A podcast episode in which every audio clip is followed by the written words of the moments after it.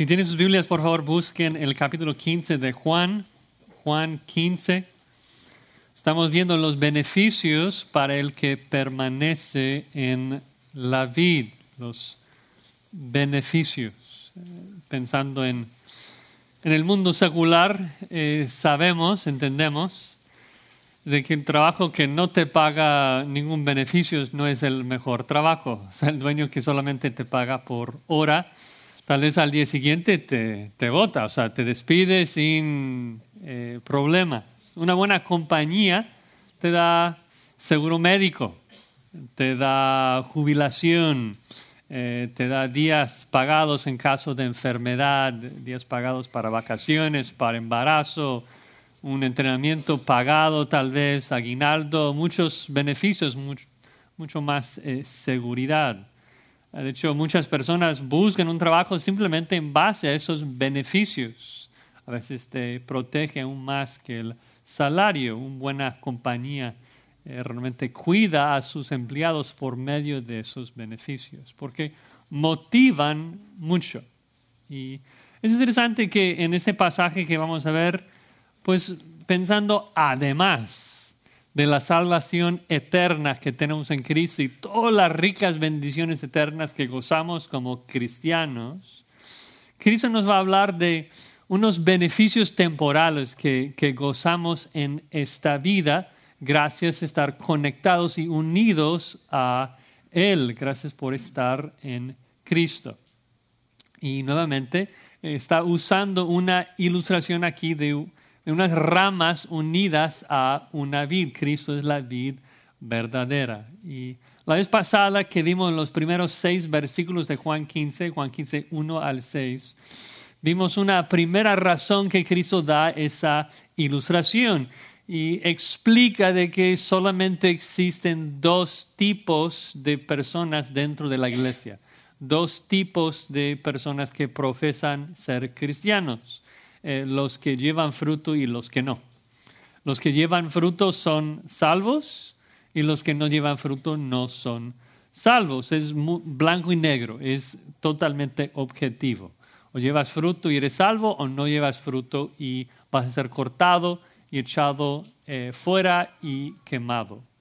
Eh, y con eso en mente, pues el, propósito de esta ilustración realmente es exhortar, amonestar a los que están aquí jugando iglesia, eh, los que han venido a la iglesia con falsos pretextos tal vez, están engañados.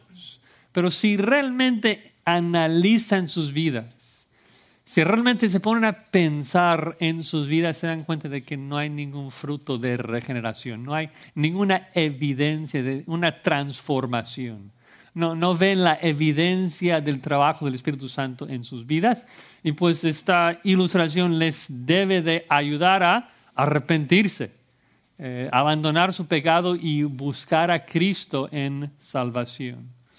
Pero existe un segundo motivo, una segunda razón de por qué Cristo eh, les da esta ilustración. Él sabe que va a morir en unos, unas horas, sabe que sus discípulos están tristes y quiere animarlos, quiere motivarlos. De hecho, cuando pensamos en la audiencia original de esta ilustración, estamos hablando de los once discípulos, los, los que eran cristianos y Cristo lo sabe.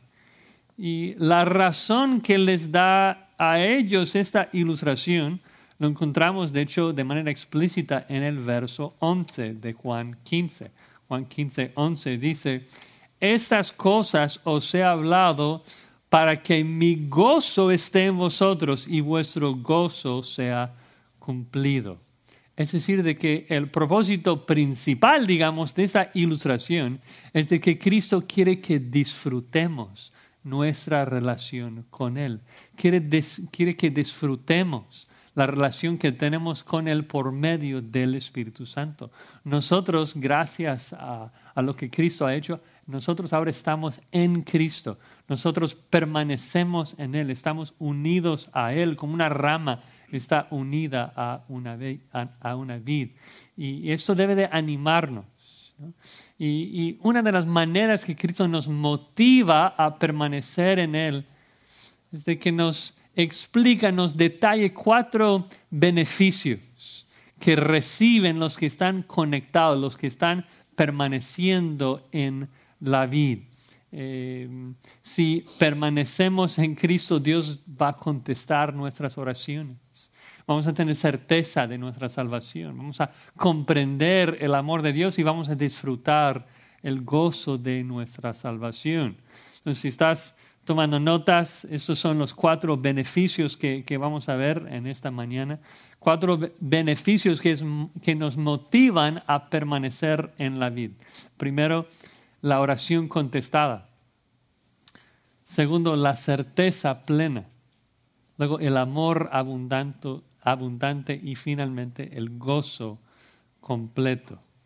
Vamos a, vamos a leer el texto. Quisiera comenzar desde el versículo 1 para darnos todo el contexto de la ilustración, aunque solamente vamos a estudiar los versículos 7 al 11 en esta mañana.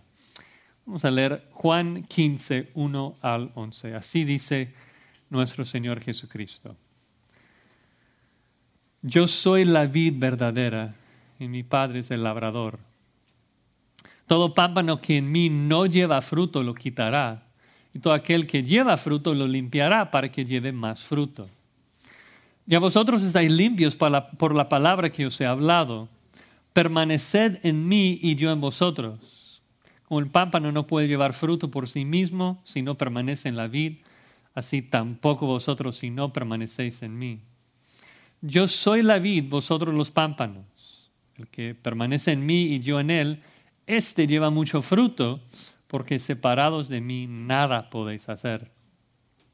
El que en mí no permanece será echado fuera como pámpano y se secará, y los recogen y los echan en el fuego y arden. Si permanecéis en mí y mis palabras permanecen en vosotros, pedid todo lo que queréis y os será hecho. En esto, es, glorificado mi Padre, en que llevéis mucho fruto y seáis así mis discípulos. Como el Padre me ha amado, así también yo os he amado. Permaneced en mi amor.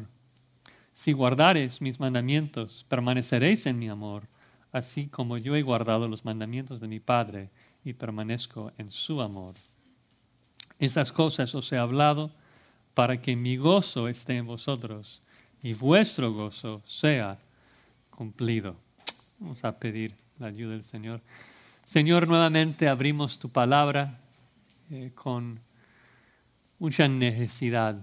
Oramos, Señor, que tú nos laves, que nos limpies de todo pecado y que nos ayudes a comprender tu palabra.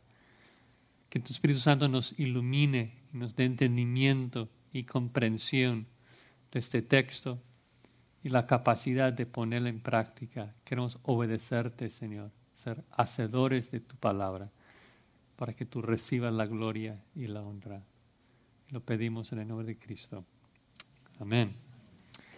Entonces, el, primer beneficio que Jesucristo explica en, este contexto es la oración contestada.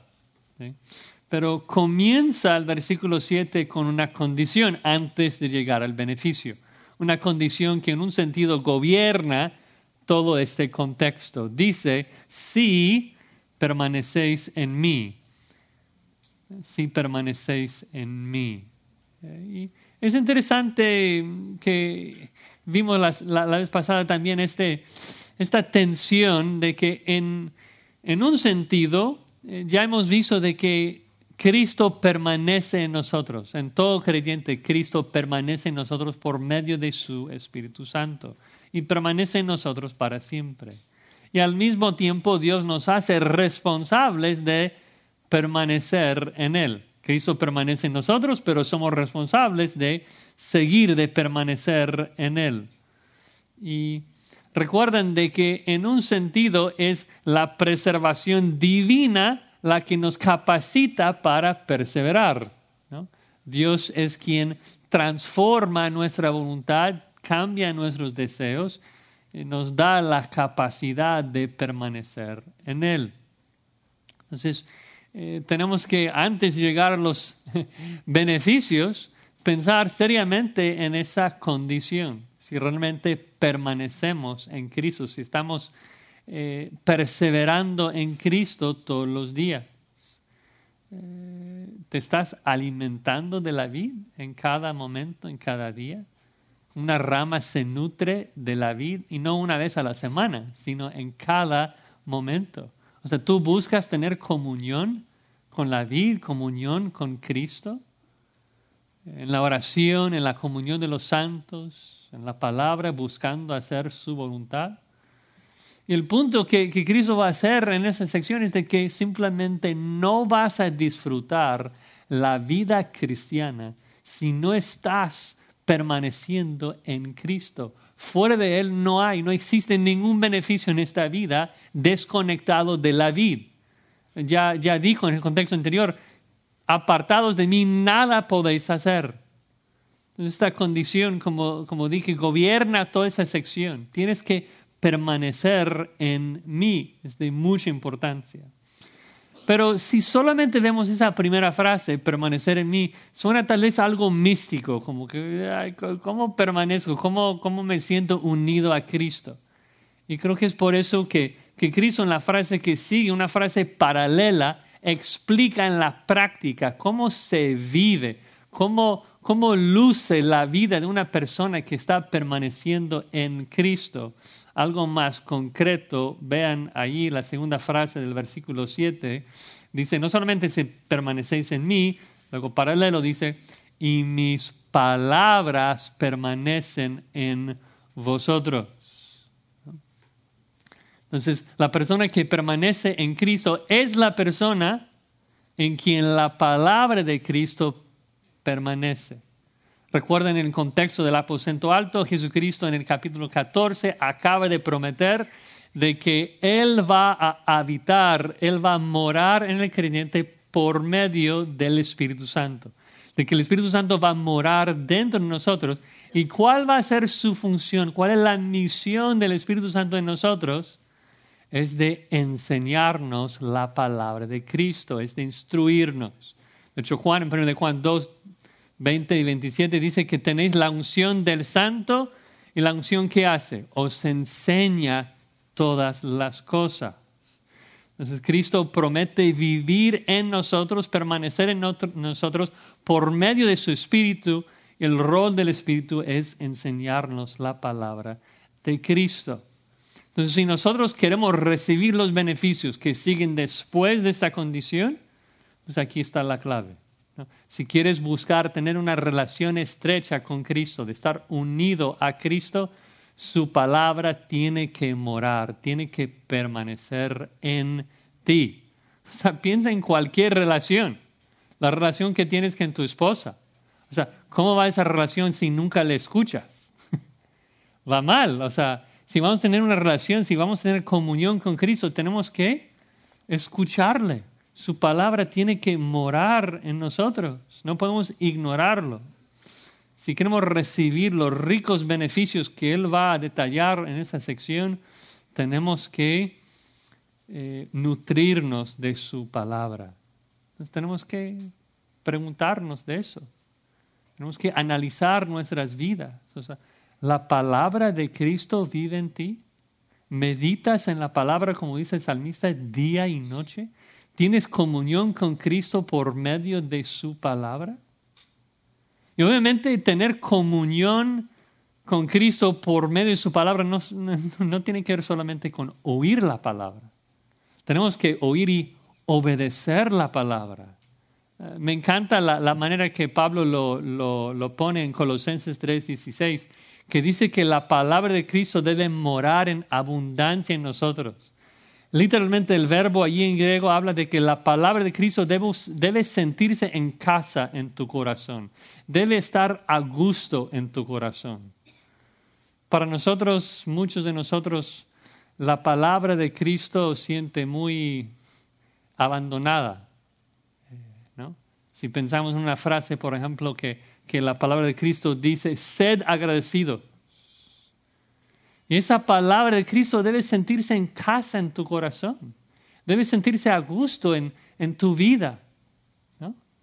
Tantas veces para nosotros que somos ingratos, esa palabra sed agradecidos no entra en la casa de nuestro corazón. No, no siente a gusto, no siente en casa.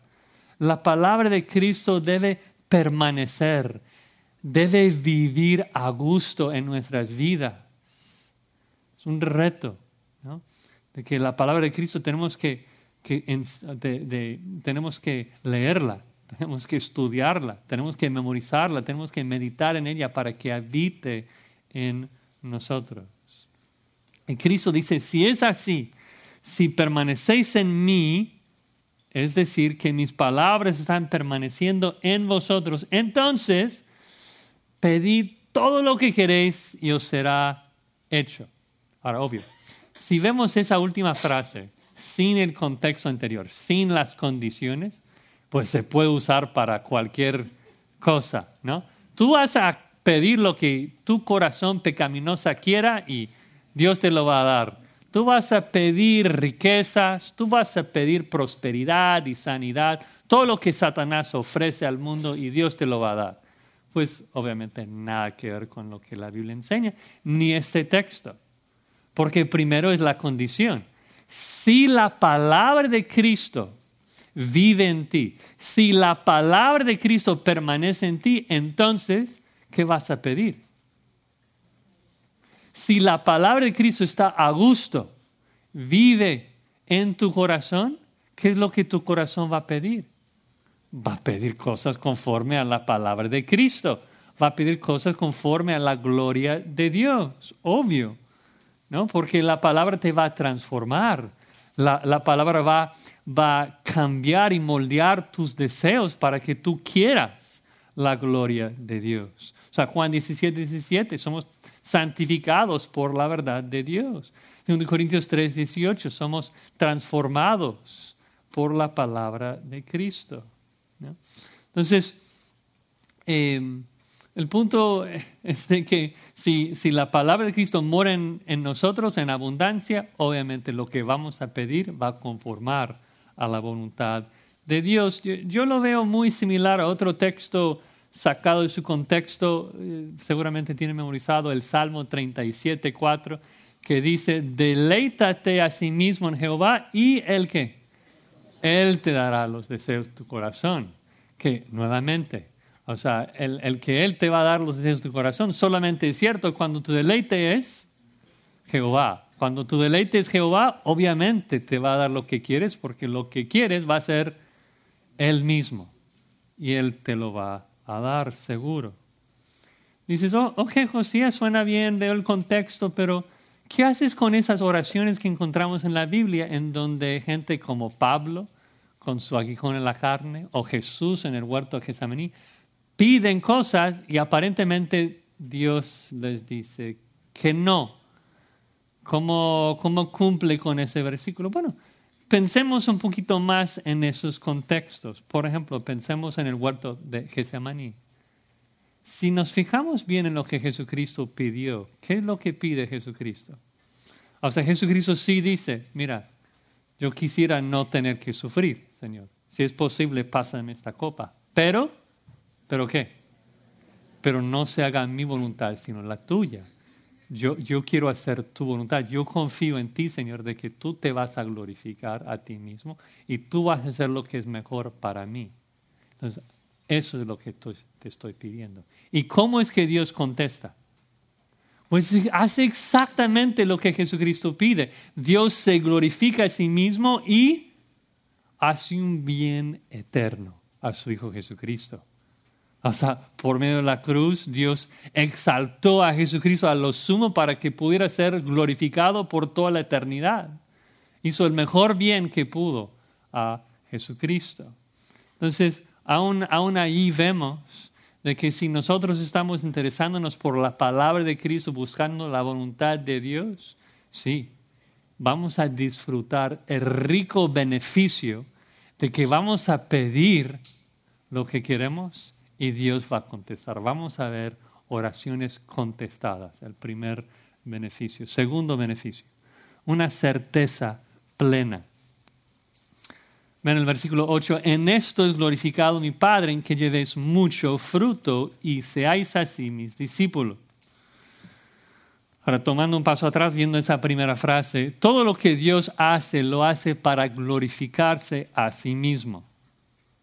Y la pregunta es, ¿qué, qué significa eso? ¿Qué implica eso? Bueno, la palabra gloria, originalmente en hebreo, kavod, eh, significa pesado, eh, algo de, de, peso. Recuerden de que en esos tiempos, hace miles de años, ellos medían el valor de algo en base a su peso. Porque pagaban con oro y plata y otros metales. Entonces, cuando hablamos de que Dios es glorioso, hablamos de su valor, hablamos de su dignidad. Y lo que, lo que Jesucristo está diciendo aquí cuando dice de que su Padre es glorificado cuando llevamos mucho fruto, es de que es un momento que llevamos fruto que mostramos el valor y honor y gloria de Dios. ¿Cómo? ¿Cómo es de que nuestras buenas obras, nuestro fruto, demuestra la gloria y el valor de Dios? Bueno, pensemos en, en qué significa llevar fruto. Obviamente es un texto posterior, pero Pablo posiblemente pensando en ese pasaje, cuando él quiere darnos una idea de lo que significa llevar el fruto del Espíritu Santo, ¿cómo lo pone? ¿Cómo lo explica? El fruto del Espíritu Santo es Gálatas dice, amor, paz, paciencia, etc. Entonces, no sé si lo han pensado de esa manera, pero el fruto del Espíritu, lo que el Espíritu Santo obra en nosotros, realmente refleja el carácter mismo de Dios, el valor mismo de Dios amor, gozo, paz, paciencia. Esas son precisamente perfecciones de nuestro Padre. Así es Dios. Dios es paciente, Dios es amor, Dios es misericordioso. Y cuando nosotros nos portamos como Él, le glorificamos. ¿Por qué? Porque revelamos sus perfecciones, revelamos su carácter.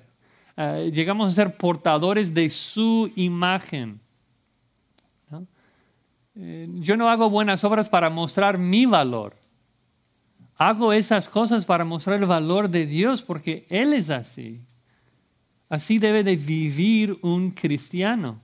Un cristiano debe vivir como es Dios, mostrando el carácter de Dios. Y no es de que, no es de que hacer esas cosas, no es de que yo ese fruto nos hace cristianos. Obviamente que no. No es de que hacemos buenas obras para llegar a ser cristianos. Es de que siendo cristianos hacemos buenas obras como evidencia de que somos cristianos. Pensando en el ejemplo que Cristo está dando aquí de una vid, no es de que llega a ser una vid por producir uvas. O sea, produce uvas, ¿por qué? Porque ya es una vid. ¿no? Entonces, es ah, lo mismo que Pablo dice en Efesios 2.8, de que no, no somos salvos por las obras, somos salvos para hacer las buenas obras que Dios quiso que hiciéramos, para confirmar de que somos hechura suya. Y eso es precisamente el segundo beneficio que Cristo nos está explicando, de que al hacer esas buenas obras, al llevar fruto, es realmente cuando sentimos certeza plena de que somos hijos de Él. Ahora, ¿cómo, cómo entendemos esa última frase del verso 8? Dice de que si llevamos mucho fruto, así vas a ser mis discípulos. Ah, primera lectura, parece que llegamos a ser discípulos por el fruto que llevamos. Obviamente esto no puede ser Ah, ni por lo que la Biblia dice, ni por el contexto, como acabo de, mencionar. No es de que un árbol llega a ser árbol de manzana por producir manzanas, que simplemente está demostrando lo que es de verdad. Eh, y, y, eso a lo mejor nos hace pensar más y estudiar más el contexto. Ese verbo ser, o sea, seáis así mis discípulos, no solamente significa llegar a ser algo Ah, de hecho, muchas veces se traduce como probar o demostrar. En todas las versiones en inglés se traduce así, de que así vas a probar, así vas a demostrar que sois mis discípulos. El verbo se usa en 1 Tesalonicenses 2.10 de esa manera, que ser significa mostrar. Eh, y eso es una una realidad que vemos en, en toda la Biblia, ¿no? Ah, de que es eh, el fruto de que muestra lo que es el árbol, y no al revés. Ah, de que lo que sale de tu boca solamente demuestra lo que está en tu corazón. Nosotros pecamos porque ya somos pecadores. ¿no? Un principio que, vemos mucho en la escritura. Y creo que les he mencionado un, par de veces de que muchas de las verdades que vemos aquí en el Evangelio de Juan, Juan también los explica en sus propias palabras en sus epístolas. Y es interesante, en primera de Juan, Juan toma más tiempo para explicar la relación entre la salvación y las obras. De hecho, él dice en el quinto capítulo, el último capítulo de su carta, primero de Juan, de que el propósito, la razón que escribe la carta es para, dice, para que ustedes que creen sepan, para que, para que sepan que tengan vida eterna. Y la pregunta es cómo, cómo es de que un cristiano puede darse cuenta si es un cristiano o no. Y Juan básicamente da dos ayudas. Dice, el cristiano es el que permanece en el amor, el cristiano es el que permanece en la verdad. permanece en buenas obras, permanece en sana doctrina. Son las dos maneras que uno se da cuenta uh, de que tiene la evidencia, el fruto de un cristiano genuino. Uh, porque esas cosas no, no nos salvan, si evidencian nuestra salvación, verifican. Y eso no sé si lo han pensado, pero es un gran beneficio. Es un gran beneficio de andar en la verdad, de que el que anda en la verdad tiene una certeza plena, tiene una seguridad, tiene, tiene la bendición de estar seguro de que es un cristiano. Cuando llevas fruto, sabrás de verdad que eres de Cristo. O sea, si andas en las tinieblas, habrá dudas si eres un hijo de luz o no. Si andas en la mentira, pues habrá dudas de quién es tu padre. Porque si te portas como el padre de mentiras, como que hay una pregunta ahí. Pero si andas en la verdad, si andas en el amor, si andas en la paciencia, si andas en la paz, pues de tal palo, tal astilla. Claro, claro que te portas como tu Padre Celestial, porque Él es amor, Él es paciente, Él es benigno. Claro que te portas como Él. El que permanece en la vida disfruta el beneficio de estar seguro, de estar confiado.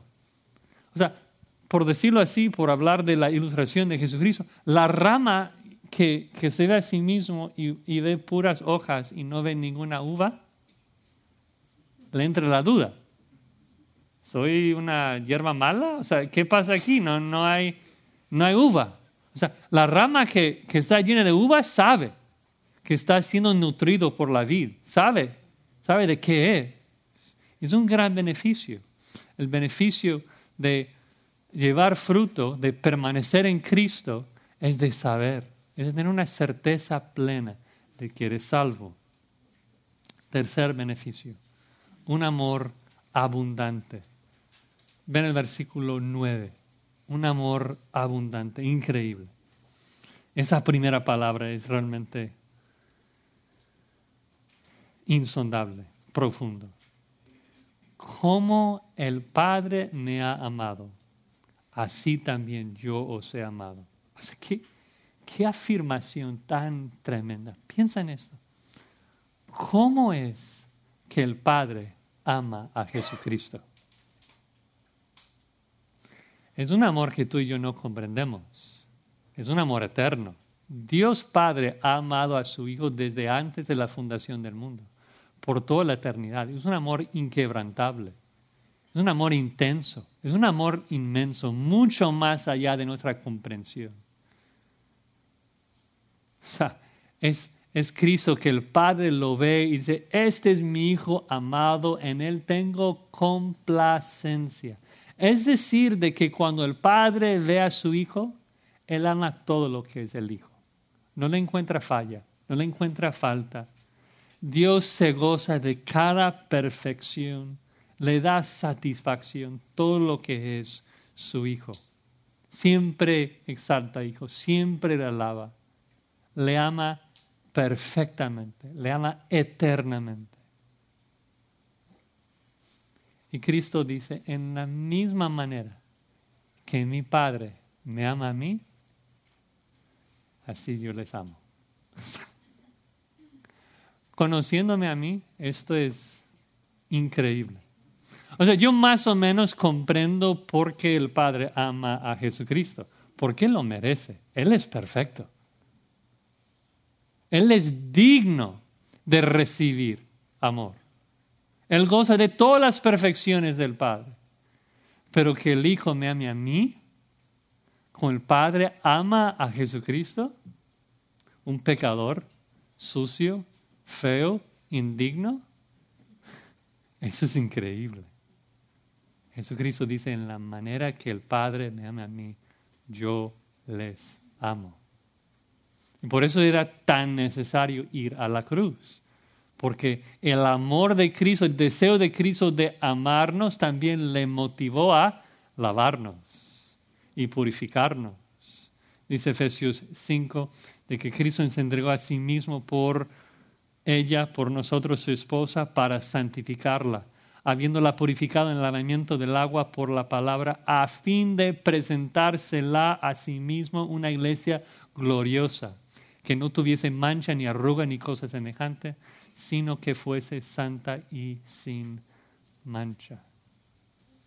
Cristo nos, ama a nosotros con un amor tan perfecto, tan eterno, tan inquebrantable, como el amor del Padre al Hijo.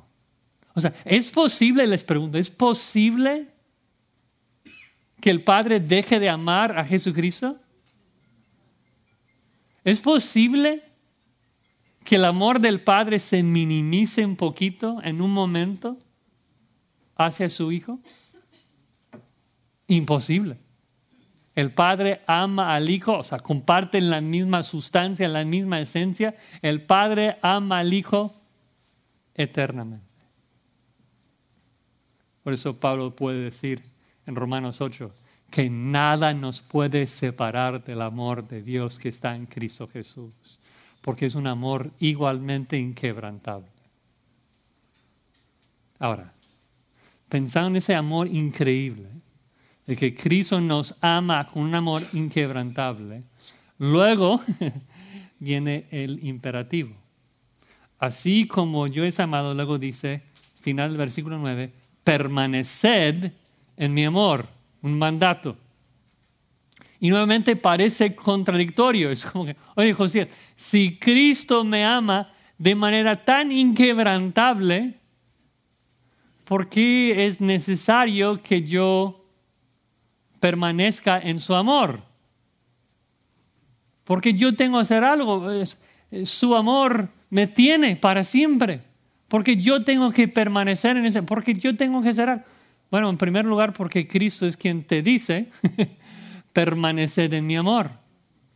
Pero también, y fíjese en eso, note eso, porque es para tu beneficio, es para tu bien permanecer en su amor. Mira, Cristo ama a cada uno de los suyos de manera idéntica. Cristo ama a todos los cristianos de la misma manera. Sin embargo, tú vas a experimentar ese amor en proporción a la medida en que tú permaneces en su amor. El amor de Cristo para nosotros es igual, es idéntico, pero no todos nosotros experimentamos y disfrutamos su amor de la misma manera. Dices, ok, ¿cómo, cómo lo hago entonces? ¿Cómo, ¿Cómo disfruto su amor aquí en esta vida? ¿Cómo lo experimento? Versículo 10. Si guardares mis mandamientos, permanecéis en mi amor. O sea, ¿cómo permanezco en su amor? Si guardares mis mandamientos. Así de claro, así de fácil. Sencillo.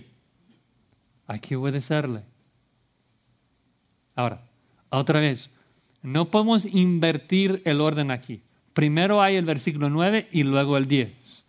Primero el 9 Dice que Cristo ama a los suyos de manera inquebrantable. Eso no puede variar. Eso no puede cambiar. Cristo ama a los suyos como el Padre le ama a Él. Luego versículo 10.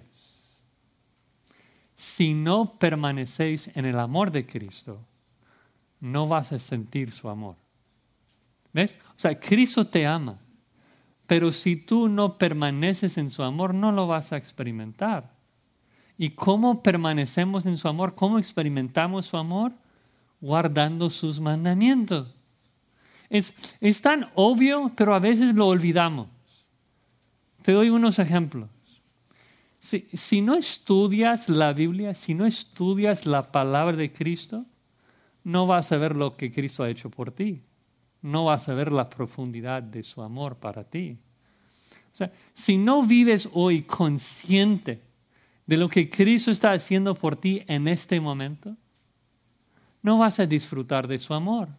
Si no sabes de que en este momento Cristo en amor está intercediendo por ti a la diestra del Padre, de que Él está haciendo todo para tu bien eterno, o sea, no, no vas a disfrutar del amor de Cristo, no vas a conocerlo.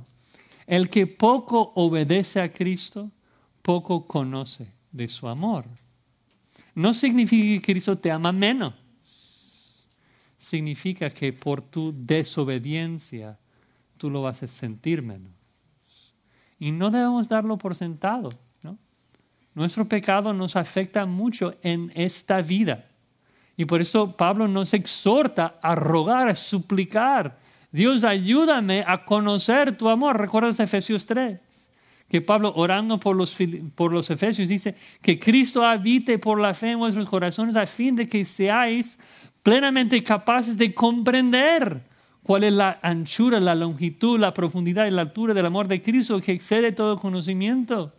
Pablo no da por sentado que los efesios van a conocer el amor de Cristo. Estoy orando para que lo comprendan qué tanto Cristo les ama. ¿Y sabes qué? Solo hay uno que conoció perfectamente el amor de Dios, y es Jesucristo. ¿Y por qué es que Cristo conoció plenamente el amor de Dios? Vean cómo termina el versículo 10. Así como yo he guardado los mandamientos de mi Padre y permanezco en su amor. Cristo hace una comparación aquí para ayudarnos a comprender, lo que significa permanecer en el amor de Dios. Cómo se luce, cómo se vive, cómo se ve una vida una persona que permanece en el amor de Dios. Dice Cristo, mira, yo permanezco en el amor de Dios. ¿Cómo lo hizo? Bueno, regresen a Juan 14, 31. Juan 14, 31, en el versículo antes de esta ilustración. Noten lo que dice. Más para que el mundo conozca que yo amo al Padre y como el Padre me mandó, así hago. Si tú quieres disfrutar una relación estrecha con Dios, así como lo disfrutó Jesucristo, ¿cómo lo vas a hacer? Siendo legalista, siendo moralista, ah, ok, tengo que guardar los mandamientos de Dios. ¿Así obedeció Jesucristo a su Padre? Ah, es que tengo que obedecer la ley. ¿Por qué este Jesucristo obedeció a su Padre? Según Juan 14, 31. Jesucristo obedeció a su Padre, ¿por qué? Por amor. Porque quiso expresar su amor. Y Jesucristo dice, mira, si quieres permanecer en mi amor, si quieres comprender mi amor, haz lo mismo, haz lo mismo. Andad en mis estatutos. ¿no? Debemos obedecer a Cristo por amor, debemos caminar con Él, estar en comunión con Él, una rama unida a una vid, siempre nutriéndonos de Él, siempre en comunicación con Él, en la oración, en la palabra. Y solamente es ahí, cuando estamos permaneciendo en el amor de Cristo, por medio de la obediencia de su palabra, cuando vamos a sentir el beneficio de comprender qué tanto Él nos ama. De que Él nos ama así como el Padre le ama a Él.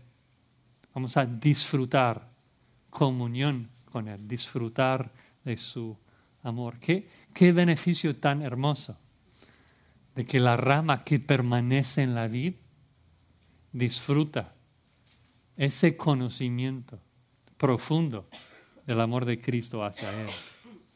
Bueno, un, último beneficio ahí en el versículo 11, que es gozo completo, un gozo lleno. Dice el versículo 11, esas cosas se ha hablado para que mi gozo esté en vosotros y vuestro gozo sea cumplido. O sea, la razón que he explicado cómo funciona la, la vida cristiana es porque quiero que disfruten su relación conmigo, que tengan gozo, un gozo cumplido, pleno, completo. Literalmente es un, un gozo lleno, una copa que está rebosando de gozo. Y recuerden el contexto, Jesucristo está a una hora de morir en la cruz, sabe.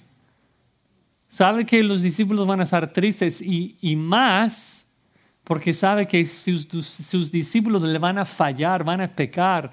Pedro le va a traicionar. Varias veces ya lo ha predicho. Y Jesucristo no quiere que anden deprimidos, tristes sino en victoria y gozo. Lo mismo que Juan dice en 1 Juan 1.4, la razón que escribe la carta es para que tengan gozo. El hecho de analizar nuestras vidas y ver si hay fruto, el hecho de, demostrar más fruto, tiene un propósito. Y el propósito no es, yo, yo, no soy un buen cristiano. No, el punto es llegar a ver la obra del Espíritu Santo en nuestras vidas y sentir gozo. Yo soy un hijo de Dios, increíble. Cristo me ama, increíble. Sentir el gozo de ver la obra de Dios en nuestras vidas. Cuando permaneces en Cristo, en su palabra, cuando andas en su voluntad, vives una vida gozosa. Dime si no es cierto. De que cuando vives en pecado, todo va mal en el sentido de, cómo te sientes. Obviamente no, no hablo a incrédulos. El incrédulo está feliz con su pecado. Hablo a, mis hermanos. Dime si no es cierto, si no eres como David, de que antes de su pecado con Betsabé, cantando, escribiendo salmos, feliz, y luego peca con Betsabé, ¿y qué dice? qué tristeza. Dice en el Salmo 32, se envejecieron mis huesos en mi gemir todo el día. Tenía pecado no confesado en su vida y era difícil. ¿Qué, perdió David? Perdió el gozo de su salvación. Y Jesús dice, no, no quiero esto. Explica esa ilustración de que que somos ramas que debemos nutrirnos de Cristo en cada instante y llevar fruto para qué? Para que glorifiquemos a Dios y así tengamos gozo en nuestras vidas, que sintamos esos beneficios. ¿Te das cuenta de que ese gozo no tiene nada que ver con nuestras circunstancias? Tiene que ver con nuestra relación con Cristo. Tú puedes estar pasando por pruebas muy difíciles en tu vida y tener gozo. ¿Por qué? Porque estás unido a Cristo. Y tú puedes tener todo lo que tu corazón pecaminoso desea estar mal, estar triste. ¿Por qué? Porque no tienes a Cristo. El que tiene gozo, el que siente y disfruta el beneficio del gozo pleno, es el que permanece en la vida, porque fuera de él no hay vida, no hay gozo, no hay amor. Pues en conclusión, hermanos, y en particular pensando un poquito en que ahorita vamos a celebrar la Cena del Señor y, y un tiempo en donde debemos meditar y analizar nuestras vidas. Eh, Cristo nos ha dicho que permanece en nosotros, amén, permanece en los creyentes, pero también nos hace responsables de de permanecer en Él, ah, de que tenemos ah, el deber de andar en sus estatutos, de obedecerle, de mostrar y evidenciar nuestra salvación por medio del fruto que llevamos.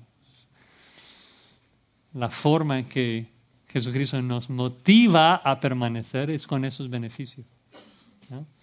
De que eso no tiene que ver con, la salvación eterna.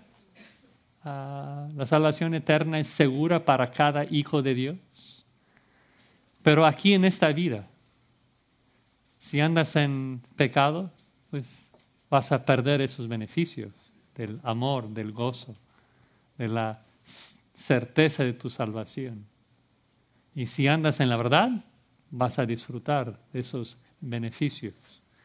Eh, un, texto que después de estudiarlo me, me, pareció muy paralelo a eso se encuentra en Efesios 5, de la llenura del Espíritu Santo. Recuerden de que una verdad que vemos mucho en la Biblia es de que el Espíritu Santo llena a cada creyente, ¿sí o no? O sea, el Espíritu Santo ha llenado a cada creyente. Y luego, ¿qué nos dice Pablo en Efesios 5? Sed llenos por el Espíritu. Nos hace responsables de vivir controlados y guiados precisamente por el poder y la palabra del Espíritu Santo. Y es lo mismo que estamos viendo aquí en Juan 15 de que Cristo nos ha dicho, mira, yo permanezco en ustedes por medio de mi espíritu, pero ustedes también tienen el deber de permanecer en mí, tienen que vivir en mí, eh, tienen que dejar que mi palabra more en abundancia en ustedes, que mi palabra permanezca en ustedes. Y es cuando hacemos esto que luego vamos a disfrutar de esos beneficios, que vamos a ver a Dios contestando nuestras oraciones. ¡Qué ánimo! Qué bendición. Que el Dios omnipotente, el soberano del universo, va a escuchar mi oración y luego contestarla. O sea, qué, qué hermoso, qué bendición. Eh, la, la certeza plena de que yo que soy pecador, yo que soy indigno, tengo la seguridad y la certeza de que soy un hijo de Dios, de que yo puedo vivir con esa seguridad, yo puedo descansar en esa verdad de que soy un hijo de Dios, de que puedo conocer la profundidad del amor de Dios, que Él nunca me va a abandonar, de que Él, Él va a buscar mi bien para toda la eternidad y darme gozo inefable. Si no estás viviendo esos beneficios, si no estás disfrutando esos beneficios, te puedo decir por qué. Es porque no estás permaneciendo en Cristo. Vamos a orar. Señor, le damos gracias por tu palabra. Es tan clara y nos revela lo pecaminoso que somos. Perdónanos, Señor, tantas veces como ya escuchamos en Génesis 3, buscamos hacer las cosas a nuestra manera y luego cubrir nuestro pecado con nuestras propias soluciones.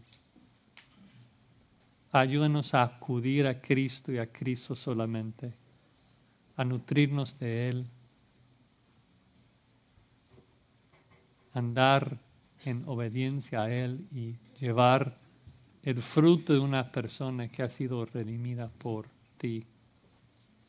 Gracias por la bendición de recibir el Espíritu Santo, quien nos transforma, nos moldea y nos hace cada día más como tú, Señor.